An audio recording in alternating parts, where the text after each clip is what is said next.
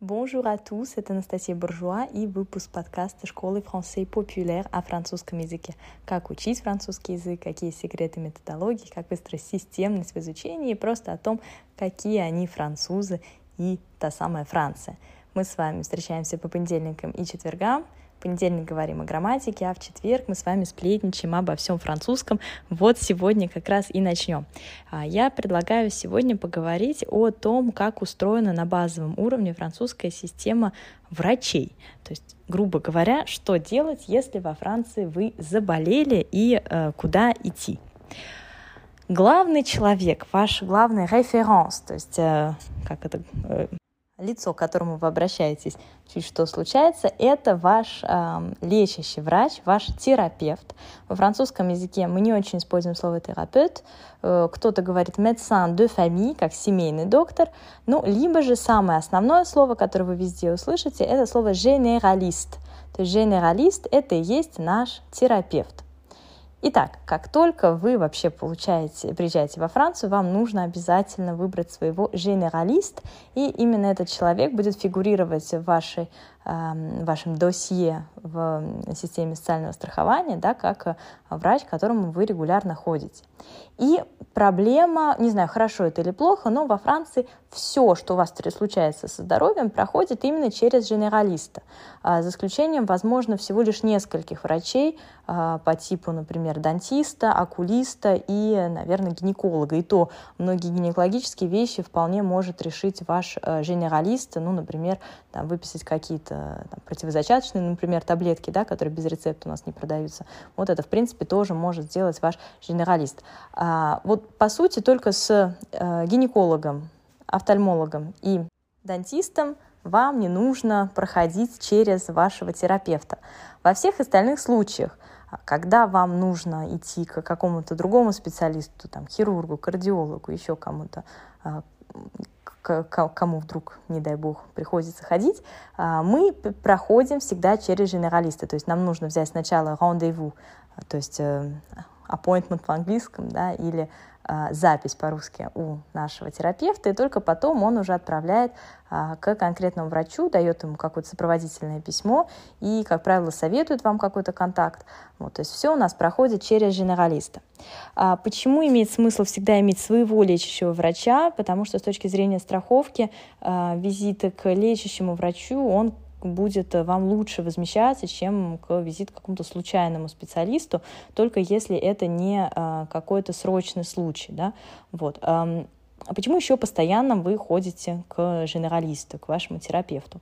Это просто потому, что во Франции практически ни одно лекарство вы не купите без рецепта. Ну, то есть без рецепта можно купить какой-то простейший сироп от кашля, долипран. Вы знаете, что долипран, ну, это наш парацетамол, лечит любую болезнь во Франции. Во Франции долипран лечил ковид, якобы прекрасно его вылечил. А, я, конечно, смеюсь, но действительно долипран вам предложит и от боли в голове, и от боли в животе, и в ноге, и, не знаю, где у вас что-то болит, везде долипран. А, с одной стороны смешно, с другой стороны иногда, конечно, и грустно. Во Франции ни один антибиотик вам не продадут без рецепта, причем а, неважно антибиотик для внутреннего применения или банально глаза промыть, если вдруг у вас конъюнктивит. Я никогда не забуду, как э, однажды забрала младшую дочку, ей еще не было года, э, из садика, и у нее ну, явно текли глаза от конъюнктивита. Времени было 6 часов вечера. Невозможно, естественно, было взять уже никакого рандеву с э, лечащим врачом. И я прибежала в аптеку, просто умоляя, пожалуйста, дайте мне что-нибудь промыть глаза. А, кроме банального физраствора мне ничего не продали. Я говорю, ну же ребенок, ну я завтра схожу к врачу. А, опять-таки, может быть, это и хорошо. Но зная всех своих учеников, как вы возите а, антибиотики из э, России да, или из дома, там, из других стран, в общем, наверное, имеет смысл это тоже делать. С другой стороны, ну, как-то здесь приучаешься и не пить, наверное, антибиотики, только пока уже совсем не ударит. Надо сказать, что э, плюс этой системы в том, что социальная э, страховка, да, то есть la sécurité sociale, она покрывает очень большое количество лекарств, особенно если их выписал вам ваш лечащий врач. И, в общем-то, можно прийти со списком из, не знаю, из 10 наименований и заплатить там при этом какие-нибудь 5 евро. и покрывается достаточно большое количество препаратов. А, несколько лет назад французы очень возмущались, потому что перестала покрываться страховкой гомеопатия. Да? Французы любят лечиться гомеопатией. Знаю, что это тоже входит в моду и в России. А, вот французы лечатся гомеопатией достаточно давно, опять-таки, ну, кто-то лечится, кто-то нет. А еще один, э, кстати, еще одно лекарство, которое тоже очень любят французы, это а, различные масла, да, арома масла. Например, мы в семье очень любим лечиться маслом, которое называется равинсара. Равинсара – это э, масло, которое позволяет не болеть, пока болеют все, в плане всяких вирусов. Вот, ну, неплохо, оно так, кстати, поднимает иммунитет. Но опять-таки это все потому, что масло можно купить без рецепта, а вот за всем остальным еще сходи к врачу. А, к врачу идешь и просто даже если хочешь сдать анализы, проще все-таки пройти через врача, чем напрямую идти в лабораторию. Не вся еще лаборатория примет вас просто без врача. Здесь не берусь э, судить, возможно, можно и напрямую просто прийти сдать кровь, но вот э, все случаи, что у меня были, это надо было всегда проходить через э, врача. Стандартный прием у французского терапевта стоит от 25 до 30 евро. Это достаточно фиксированная цена, и большая ее часть покрывается вам страховкой. Опять-таки мы сейчас говорим все время про страховку обязательную, да, про ту, которая есть у каждого француза, либо же иностранца, который приезжает во Францию на долгий срок. И а, эта страховка покрывает а, как раз терапевта а, практически полностью.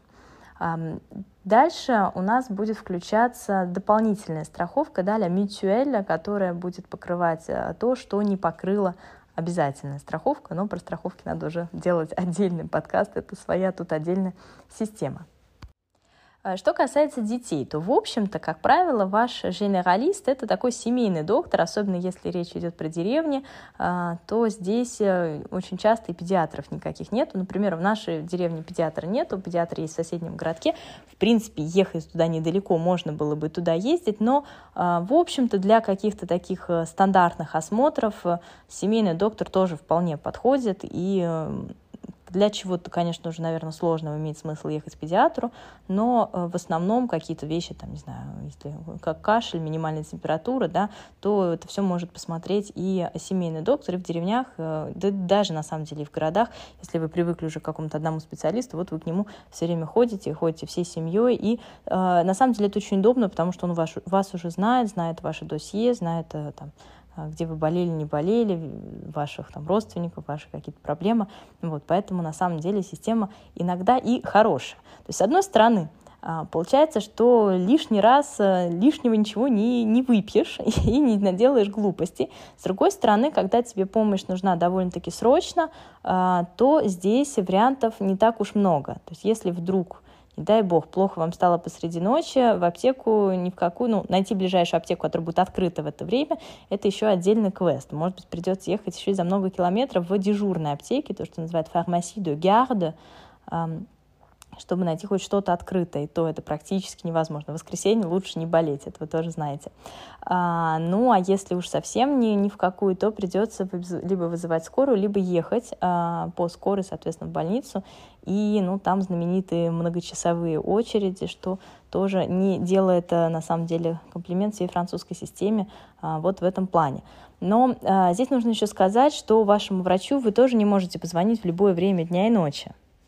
А как, например, в, я знаю, что в Москве, когда у меня у родителей были а, частные страховки, да, можно было доктора своего там, беспокоить, ну, естественно, в рамках разумного, но там, в любое время можно было выйти с ним на связь. Здесь нет, то есть здесь у тебя у доктора только его рабочий номер, даже если ты ходишь к нему много лет, а, но, извините, не в рабочие часы, не болейте, пожалуйста, или ждите до утра, и там как-то уже будем решать вопрос.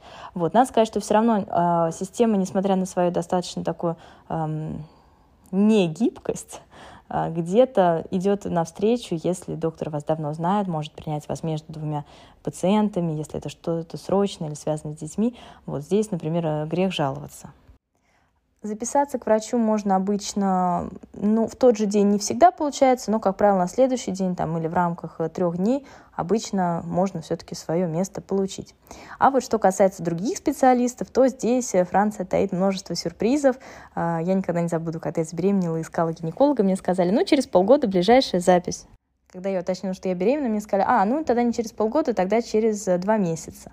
Вот, то есть не бывает такого, что такой позвонил гинеколог, о, да завтра приходите, или там, не знаю, через час приходите. Такого, да, во Франции невозможно. И это еще неплохой вариант, потому что к некоторым офтальмологам, например, нужно ждать э, своей очереди.